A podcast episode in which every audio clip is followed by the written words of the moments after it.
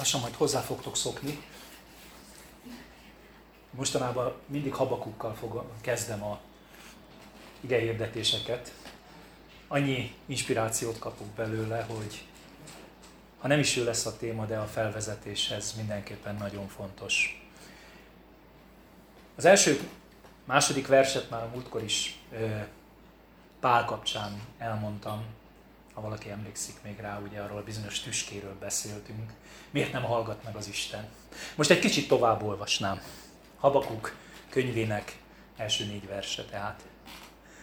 Fenyegető jövendőlés, Habakuk próféta látomása. Meddig kell még kiáltanom, Uram, miért nem hallgatsz meg? Kiáltok hozzád az erőszak miatt, de nem segítesz. Miért kell látnom a romlottságot, és néznem a nyomorúságot? Erőszak és önkény van a szemem előtt. Folyik a per, és viszály.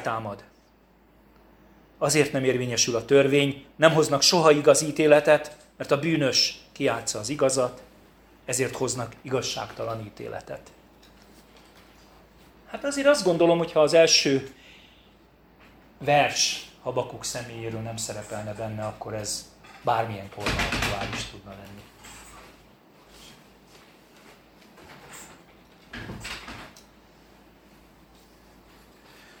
De azért ennek van egy konkrét történelmi kora. Nem fogom elvenni Zolinak a kenyerét, de két mondatban hadd mondjam el azt a kort, amikor mindez zajlik. Éppen ott tartunk, hogy meghal a jó király, talán Dávid utána Biblia szerint a másik jó király, Jósiás, méghozzá teljesen, vagy valószínűleg kicsit feleslegesen, mert kivonul, útjába áll a éppen felvonuló fáraónak. Három hónapig az egyik fia, Joaháza a király, de természetesen, ha már egyszer győzött a fáraó, visszafele a csatákból, benéz Jeruzsálembe, és gyorsan leteszi a trónjáról a fiatal királyt, és helyette egy másik testvérét méghozzá Eljakimot teszi meg királyá, akinek gyorsan új nevet is ad, Jojákim néven. Ő lesz a vazalusa, kiveti rá az adót, és innentől kezdve az ő uralkodása következik a következő 11 évben körülbelül. Na ennek az uralkodásnak a kezdeti időszakában hangzik el ez a profétai kiáltás. És hogy a történetíró szerint mi elemezte ezt az időszakot, elég ha annyit olvasok fel a kettő királyok summájaként. Azt írja róla, hogy azt tette, amit rossznak lát az Úr, egészen úgy, ahogy elődei tették. Hát ez Judit szokta mostanában mindig mondani, hogy hm, mi lesz az az egy-két mondat, ami rólam feljegyződik. Hát nem sok. A profita látja ennek a királynak. És itt most szeretném majd kicsit tágabban néznénk ennek a társadalomnak az életét. Ugyanis nagyon jó volt, hogy itt még az Isten tisztelet előtt beszélgettünk egy kicsit erről a mi az oka ennek a érdektelenségnek. Azt látom, hogy ellentétben a mai korembelével, a régi korembere sokkal kevésbé gondolkodott ilyen individualista, egyszemélyi módon. Természetesen az önzés mindig létezett, de sokkal inkább áthatja a Bibliát az a gondolkodás, hogy mi, hogy közösség, hogy együtt. Éppen ezért nem is nagyon olvasunk mást, gondoljátok bele, közel 400 év a királyok könyve, nem nagyon szól a kis emberekről. A királyok könyve a királyokról szól. Csak azt látjuk, hogy jönnek a summák, ilyen volt, olyan volt, és vele együtt ilyen volt, olyan volt a nép is. Mert a királynak a sorsa, azaz az első számú vezetőnek, a hatalomnak a sorsa és a népnek a sorsa teljesen össze volt kötve. Ez így cselekedett, és a nép is ment vele.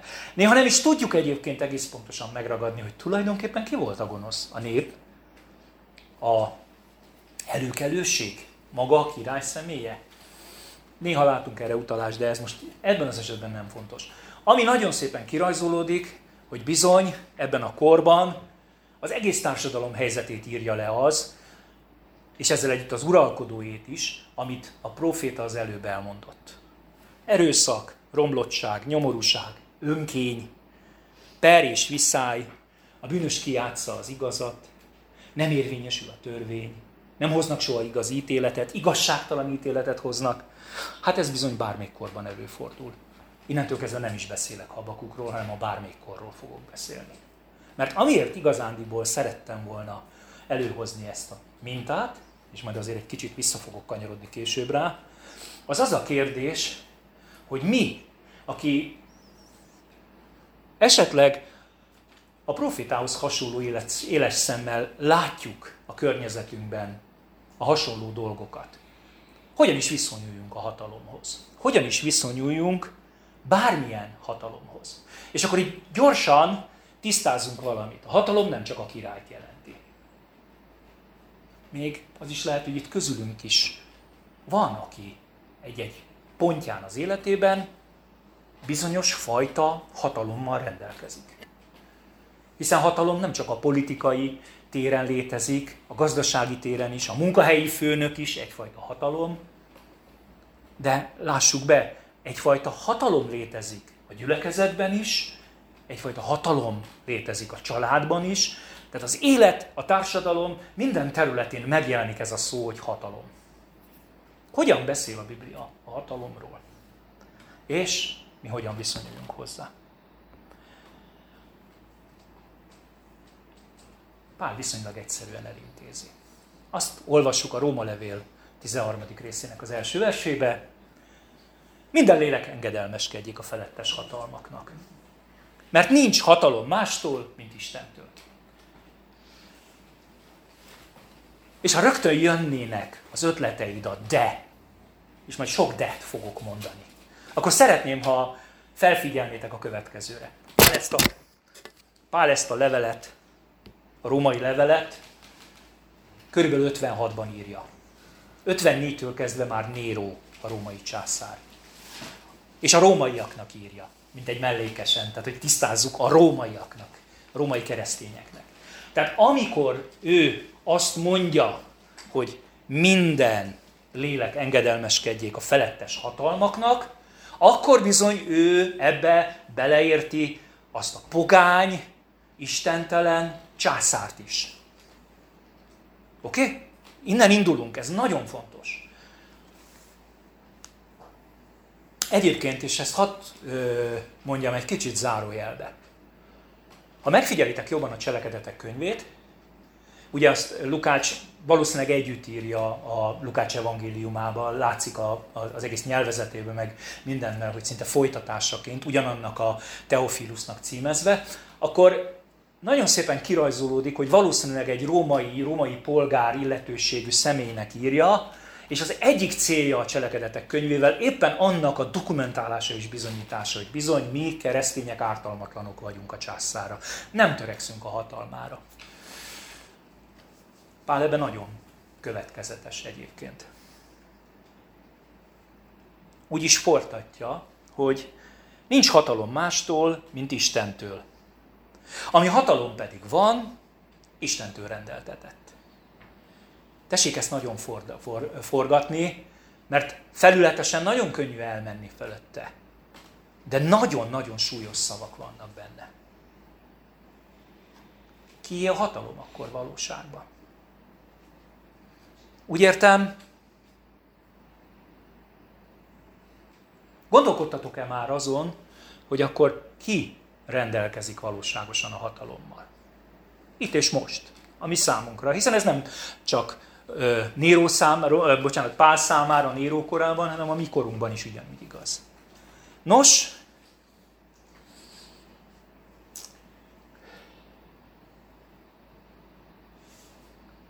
Máté evangéliumának a végén, figyeljetek csak oda, érdemes mindig a evangéliumoknál, vagy az elejét, vagy a végét elolvasni, ha nincs időd az egészet. Mert a lényeg mindig ott van, vagy az elején, vagy a végén. A Máté evangélium végén nagyon ott van a lényeg. A következőt olvassuk. Jézus hozzájuk lépett a tanítványokhoz, 28. rész. És ezt mondja, nekem adatott minden hatalom, menjen és földön.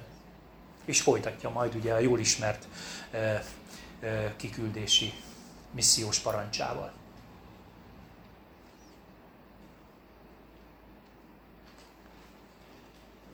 Össze tudjuk ezt a két dolgot kapcsolni, amiről eddig beszéltem. Ugyanis ez egy nagyon lényeges dolog. Az a helyzet, hogy a helyes tájékozódásom és a helyes gondolkodásom nem azon múlik egy munkahelyen például, hogy elég istenesnek látom-e. És most az istenest értsétek jó, az idézőjelbe rakom. A főnökömet, a vezetőmet. Remélem ez a gyülekezetben nem kérdéses, de ott is időnként feltesszük természetesen. És merjétek egy pillanatra mindig a legrosszabb történeteteket idehozni. Tehát a helyes tájékozódás nem azon múlik, hogy istenesnek látom-e, hanem azon, hogy elismerem-e valójában,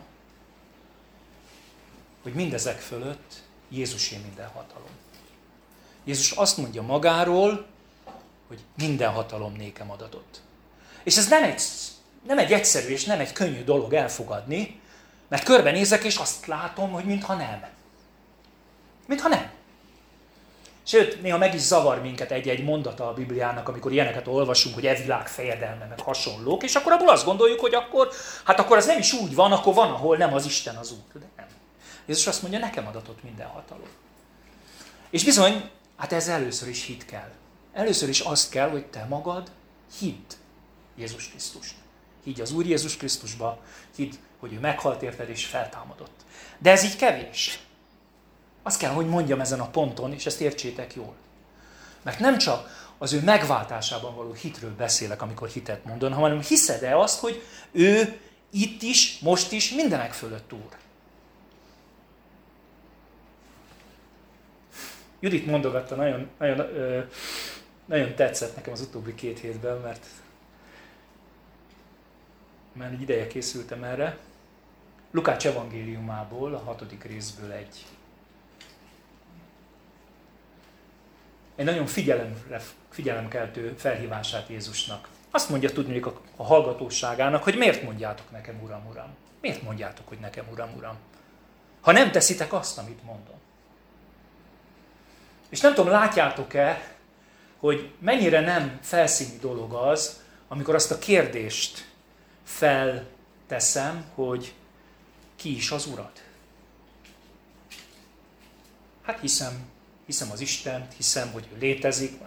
Bocsánat, a világ néha ilyen egyszerű dolgokat és ilyen felületes dolgokat mond Istenről. Vagy hiszem, hogy Jézus meghalt értem. Oké, okay, ez is rendben van. De Uradnak is látod őt?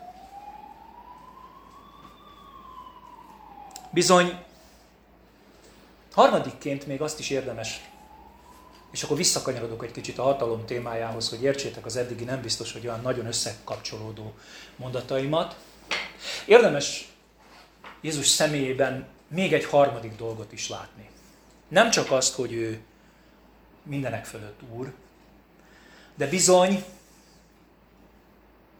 önálló, senki alá nem vetett. Persze István, miért mondod ezt? Hát ezt tudjuk. Hát, Azért tudjátok, mert hogyha valaki valóban úr és valóban tőlünk teljesen független, akkor az övé a privilégiuma annak, hogy megmondja. Aki, aki, akkor az övé a privilégium, hogy rendelkezzen dolgok fölött, és eldöntse, hogy hogyan kormányozzon. Megmondja, hogy kinek adja a hatalmat, és eldönti, hogy hogyan kormányozzon. És így kapcsolódunk vissza ahhoz a kérdéshez, amit itt az előbb olyan nagyon távolról, hatalomról beszéltem. Tudjátok, ha ezt nem tudom elfogadni, akkor valójában megkérdőjelezem azt, hogy jól csinálja-e. Megkérdőjelezem azt, hogy jó eszközöket használ-e.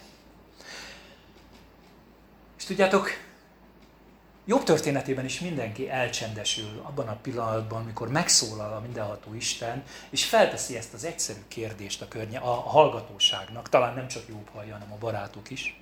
Ki akarja elhomályosítani örökrendemet tudatlan szavakkal? Öveszt hát, fel derek, öveszt hát föl derekadat férfiasan. És én kérdezlek, te megoktass engem. Szóval, nagyon egyszerű a helyzetem. Vagy vállalom azt, hogy oktatom az Istent. De akkor tűrjük fel a ingójunkat, mert nem lesz könnyű dolog, és nyilván érezzük, hogy lehetetlen. Vagy ismerjük el, hogy akkor ő az Úr. Nincs alternatíva. Vagy jól csinálja, vagy nem jól csinálja, de akkor akarjuk megmondani neki, hogy hogy kéne csinálnia. Mit mond ennek fényében tehát Pál, amit elkezdtem az előbb olvasni, folytatnám. Ugye még mindig Róma 13-nak az első verseit olvasom, folytatom a második verstől. Ugye az volt az elsőben, hogy nincs hatalom mástól, mint Istentől, ami hatalom pedig van, Istentől rendelkedett. Hogyha a hatalom Istentől van, akkor ebből teljesen logikusan következik, hogy aki tehát nem engedelmeskedik a hatalomnak, az Isten rendelkezésével fordul szembe. Aki pedig szembefordul vele, azok maguknak köszönhetik az ítéletet. Hajmeresztő dolog, mert azt látjuk, hogy ahogy ma is, úgy évszázadokon keresztül általában ezzel nagyon rendesen visszaélt az, aki a hatalomhoz hozzájutott. Figyelem megint, a hatalomnál nem a királyról beszélek. Hatalom az a munka, munkahelyi vezetőd ugyanúgy. Hatalom bárki, aki, bocsánat, a tanítónéni, az óvónéni akár, hatalommal rendelkezik. Így van, van is óvónénik. Oké, okay. végre egy valamit találtam. Nem tudom, értitek de munkahelyen dolgoztok, tehát mindannyian ismeritek ezt a szituációt, hogy valaki alá vagytok rendelve. És általában van is véleményetek, van is véleményünk az illető vezető vagy hatalommal rendelkező emberről, a viselkedéséről, a gondolatairól. És én azt gondolom, hogy az nem probléma, hogy ha van gondolatunk. Pál valami másról beszél. Arról beszél, hogy, és olvasom tovább, hogy nem a jó cselekedetek miatt kell félni az előjárótól, hanem a rossz miatt. Azt akarod, hogy ne kelljen félned a hatalomtól? Tedd a jót, és dicséretet kapsz tőle. Mert Isten szolgálja ő neked a jó elősegítésére. Ha azonban a rosszat teszed, akkor félj, mert nem ok nélkül viseli a kardot, hiszen ő Isten szolgálja aki az ő haragját hajtja végre azon, aki rosszat teszi. Amit mi nem tudunk felfogni, és nehogy azt higgyétek, hogy ez olyan egyszerű, én is tudom, hogy néha szinte felfoghatatlan, hogy ha egyszer elfogadom az Isten beszédét, hogy nincs hatalom azon kívül, amit Isten ad, akkor bizony el kell azt is ismernem, hogy Isten számára bármi eszköz lehet. Ez persze az evangéliumban világosan látszik. Ugye a farizeusok rászólnak Jézusra, hogy utasítsd rendre a tanítványaidat. Virágvasárnap, azt hiszem, a bevonuláskor. Mire ezt mondja Jézus. Mondom nektek, ha ezek elhallgatnak, a kövek fognak kiáltani. És nehogy azt higgyétek, én, én hiszem, hogy Jézus itt most nem blöfföl. Ha elhallgatnak a tanítványok, akkor a kövek szólalnak meg. Hát ahogy a Blálámnak a szamala meg tudott szólalni, miért lenne probléma neki a köveknek is. De ha a kövek megszólalnak, akkor bármi lehet Istennek az eszköze. Neki nincsen semmi akadály. Neki bármi és bárki az eszköze lehet. Aki engedelmeskedik neki. Zárójel, tessék elolvasni Jónás könyvét, de egy kicsit nem Jónást olvasni, hanem mindenki más benne azt fogjátok találni, hogy bárki, akinek szól Isten, Judit szereti ezt a csattogtatást, mert körülbelül ennyi, hogy Isten szól, és mindenki enged neki. Állatok, emberek, mindenki. Az egyszem proféta nem, de mindenki más. Tehát Isten számára bárki lehet eszköz. Egyetlen egy dolog számít, tehát az engedelmesség. És igazándiból bármilyen furcsa is, itt jutunk el a kulcsához. Hiszen az igazi kulcs ennek az egész témának Isten aspektusából az engedelmesség és az alázat. Ami tudom, hogy nem egy egyszerű téma. Így folytatja egyébként a Róma 13-at, ezért tehát engedelmeskedni kell nem csak a harag miatt, ami tudnék ránk jön, hanem a lelkiismeret miatt is. Hiszen adót is azért fizettek, mert ők Isten szolgái, akik éppen ebben a szolgálatban fáradoznak. Adjátok meg mindenkinek, amivel tartoztok. Akinek az adóval, annak az adót, akinek a vámmal, annak a vámot, akinek a félelemmel, annak a félelmet, akinek pedig a tisztelettel, annak a tiszteletet. Milyen ismerős, hiszen az evangéliumban Jézus ugyanezt mondja valahol egy ponton, amikor hasonló témával próbálják őt provokálni. Senkinek se tartozatok semmivel, csak azzal, hogy egymást szeressétek. Mert aki a másikat szereti, betöltötte a törvényt. Én azt látom, hogy Jézus mindenkor mindenkitől csak ezt az egyetlen egyet várja. Ismerje el, ismerd el, ismerjem el, hogy ő az Úr, és cselekedjek ennek megfelelően. Ha megértetted és engedsz neki, nem számít, hogy mi az eszköze. Mi ott hibázzuk el legtöbbször, azt látom, hogy úgy érezzük, fel vagyunk jogosítva arra, hogy megítéljük, hogy vajon valóban és jogosan az illető az eszköze, nem is olyan biztos. Nem érzed, hogy ilyenkor valójában mindig kétségbe vonod azt, amit kimond. Nincs hatalom mástól, csak az Istentől. Arra pedig azt mondta Jézus, hogy nékem adatot minden hatalom. Persze értem én, az én szívemben állandóan ugyanez motoszkál. Uram, lehet, lehet, hogy ez a mi haszna senki házi most ide került, és most ő a vezetőm, és ő a főnököm. És persze tudom, hogy tőled van, de azért tudod, Uram, lenne hozzád egy pár szava, lenne egy-két gondolatom, hogy én azért ezt másképp csináltam volna, mert hát nézd már meg, hogy milyen fúj, hát egy keresztény ilyet csinált, ez nem is keresztény. Teljesen félreértjük. Teljesen félreértjük a szituációt. Egész egyszerűen azért értjük félre a szituációt, mert nem ez a szerepünk. Mikor Timóteusnak írja ebbe a témába Pál a levelét, tudjátok mit mond? Arra kérek mindenkit, mind, arra kérlek mindenek előtt, hogy tartsatok könyörgéseket, imádságokat, esedezéseket és hálaadások, hálaadásokat. Minden emberért, a királyokért és minden feljebb valóért. Mintha egy teljes más megközelítést mondana. Nem érdekel, hogy ki, ő. Nincs király ebben az időszakban, persze Jézuson kívül, aki istenes király lenne. Hát ebben az időszakban még csak nem is zsidó az, aki a, a formális uralkodó Judeában, hanem egy idegen edomita házból származó valaki. Tehát semmiféle istenességet ne keressünk ebbe a dologba. Folyamatos szerettévesztésben vagyunk, hát úgy érzem, amikor nem hisszük el, hogy övé a hatalom. Mivel minden hatalom az övé, ezért egyedül, ezért egyedül ő cselekszik. Minden, ami történik, az ő teszi, ha egyszer az övé a hatalom. Ő az, aki a királyok szívét meg tudja fordítani. Ő az, aki meg tudja változtatni az embert. És ő az, aki meg tud változtatni. Engem is. Sőt, akár hiszed, akár nem még téged is. Mindannyiunkat. Ő a történelem ura ő az, aki egyedül cselekszik, ugyanakkor, és ez egy nagyon fontos dolog, hihetetlen kiváltságod van. Hihetetlen kiváltságod van, mert azzal, azzal a kiváltsággal jogosít fel téged, hogy szólj hozzá. Sőt, bátorít, hogy szólj hozzá. És, és ígéri, hogy a hűségeseknek a szívét és a sóhajtását meghallgatja. És figyeljetek csak, hogy folytatódik a Timóteus levélben az, amit az előbb felolvastam. Ugye odáig olvastam, hogy minden emberért, királyokért és minden fejebb valókért, és aztán megadja az okot, hogy miért. Hogy nyugodt és csendes életet élhessünk, teljes Istenfélemben és tisztességben. Ez jó és kedves a mi üdvözítő Istenünk színe előtt. Aki azt akarja, hogy minden ember üdvözüljön és eljusson az igazság megismerésére.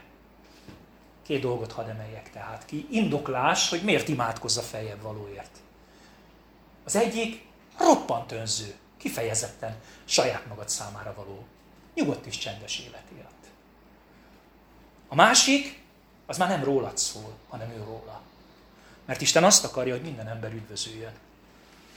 Látod az istentelen vezetőt? Nem számít, hogy te mit gondolsz róla, tehát csak egyszerűen hallgass meg, amit Isten mond. Engedelmeskedj. Ugye ezt mondtam, ez a kulcs.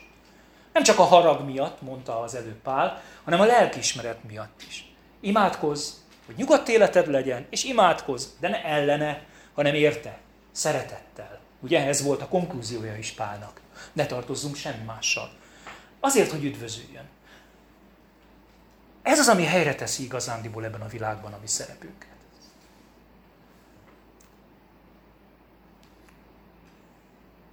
És most zárójelbe visszaugrok egy picit habakukra. Tudjátok, hogy erre a síralomra, panaszra, mi az Isten válasza? Mi az Isten válasza? Csak az első két, illetve ötödik, hatodik verset olvasom fel. Nézzétek a népeket és lássátok, ámulva csodálkozzatok, mert olyan dolgot viszek véghez napjaitokban, amit nem is hinnétek, ha elbeszélnék. Mert most útnak indítom a káldeusokat, ez nem más, mint a feltörekvő nagyhatalom Babilon.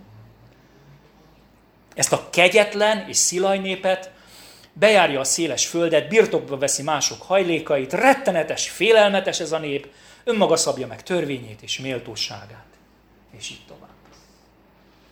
Hát, nem biztos, hogy ezért imádkozott Habakuk. Habakuk csak látja a valóságos gonoszságot az egész népbe, az uralkodóba, a hatalomba,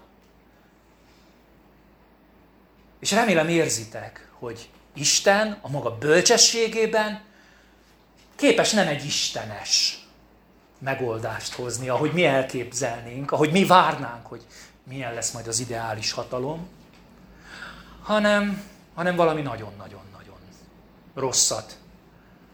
A minden eddig megélt tehernél legnagyobbat hozza el a Jeruzsálemre, hiszen rövid idő múlva, másfél évtized, mondjuk két évtized telik el itt a profécia után, és az egész nép elmegy fogságba Babilonba.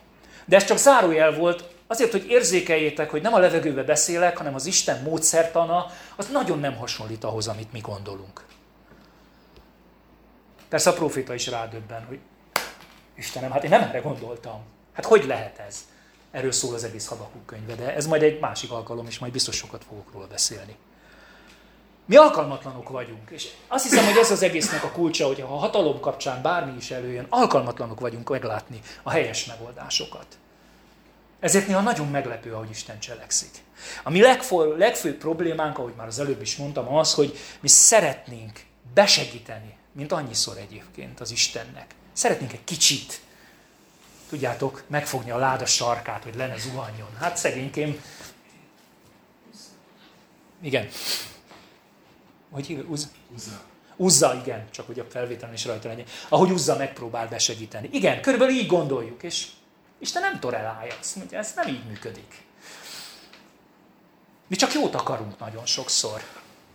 De tudjátok, éppen ez a probléma, hogy mi jót akarunk, és nem veszük észre, hogy alapvetően ezen a földön a dolgok azért rosszabb irányba mennek. Itt a földön én azt gondolom, hogy nem jó várakozás az, még keresztények számára sem, ha azt hisszük, hogy a dolgok majd egyre jobbak és jobbak és szebbek és tökéletesebbek lesznek. Hát nagyjából erről szólt a felvilágosodásnak az illúziója. Meg is látjuk, hogy mi lett belőle. Mai napig is ezt, ennek gyümölcseit éljük. Mikor Jézus, mikor Jézust a hatalomhoz való viszonyáról kérdezi tulajdonképpen Pilátus a kihallgatásán, akkor ezt mondja neki.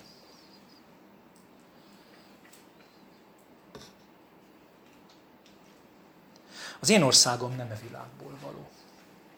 Ha ebből a világból volna, az én szolgáim harcolnának, hogy el ne jussak, hogy ne jussak a zsidók kezére. De az én országom nem ebből a világból való. És én azt gondolom, hogy ez határozza meg az igazi állás, helyzetünket. Ennek a felismerése, hogyha rájössz, hogy a te országod nem ebből a világból való. Okkal vagyunk itt. Csak azért vagyunk itt meggyőződésem szerint, mert az én uram még használni akar valamire. Megtehetné, megtehetné, hogy itt éppen a bemerítkezésről beszéltünk alkalom előtt. A bemerítkezés után, hucs, elvinne innen minket. Milyen szép is lenne, mondanánk mi, igaz? Hát igen, szép, de lássuk be, ebben van egy, kisönzés a magunk részéről. De hát, Jézus azt mondja, nem, vagy a, igen, a Biblia azt mondja, hogy nem a magatokéi vagytok. Nem a magatokéi vagytok. Azért vagy itt ezen a földön, mert Isten szeretne téged használni. Eszközeként. Jó eszközeként. És, és lássátok be, hogy talán éppen, ahogy a hatalomról beszéltem, villan fel, hogy mi is tudunk ebben az egész ö, szituációban jó eszközei lenni. Amikor azt mondom, hogy használni akar, akkor higgyétek el, ez kivétel nélkül mindenkire van. Engem is, téged is, téged is, mindannyiunkat használni akar. És ennek kellene meghatároznia igazándiból a viszonyunkat. Ennek kéne meghatározni a, a hatalomhoz való viszonyunkat. Akkor is, hogyha azt látjuk, hogy a hatalom egyébként mindig visszaél a hatalmával. Majdnem mindig kivétel nélkül, gonoszan használja fel. De ez nem a mi asztalunk. A mi viszonyulásunkat egész egyszerűen csak annak a két ténynek kell meghatároznia, hogy felismerjük, ki a valóságos urunk, ki a valóságos hatalom birtokosa. És hogy a mi helyzetünk, a mi állapotunk itt, ezen a földön egy átmeneti állapot. Nem tartozunk ide. És ha nem tartozunk ide, akkor igazándiból nem feladatom még az sem, hogy ítélkezzem a fölött. És csak hogy világosan értsétek, nem arról beszélek, hogy a véleményével egyet kell érteni mindig annak, aki a hatalmban van, de gonoszul él vele. Ilyet nem olvastam Pál levelében. Elmondta, hogy mit tegyetek, hogyan viszonyuljatok hozzá, és ha van véleményed és van értékítéleted, hát mivel most nem abszolút monarchiában élünk, hanem kvázi demokráciában, a politikával szemben tudsz szavazni négy évente, hát a munkahelyel szemben, ha Isten arra vezet, akkor a lábaddal is tudsz szavazni, de sokkal bölcsebb, mind a kettő fölött az az út, amit Pál kínál. Hogy először is engedelmeskedjetek. Másrészt pedig, hogy imádkozzatok. Magatok miatt, de legfőképpen ő értük. Mert nem a magatoké vagytok, hanem az Istené. Amen. Uram, köszönöm neked, hogy a tiéd vagyok. Saját magad, ahogy hallottuk is egy héttel ezelőtt, Uram, elterveztél minket. Még mielőtt megszülettünk volna Célod van, Uram, az életünkkel. Mi ezt nem tudjuk felfogni, belátni, de köszönjük neked, Uram, hogy nem vagyunk jelentéktelenek, hanem valami megfoghatatlan dolog miatt az örökkévaló mindenható Isten számára fontosak vagyunk. Urunk, egész egyszerűen szeretnénk csak belesimulni a Te tervedbe. Engedni, Uram, hogy az történjen velünk, amit elterveztél. Szeretnénk, Uram, csendes, boldog életet élni.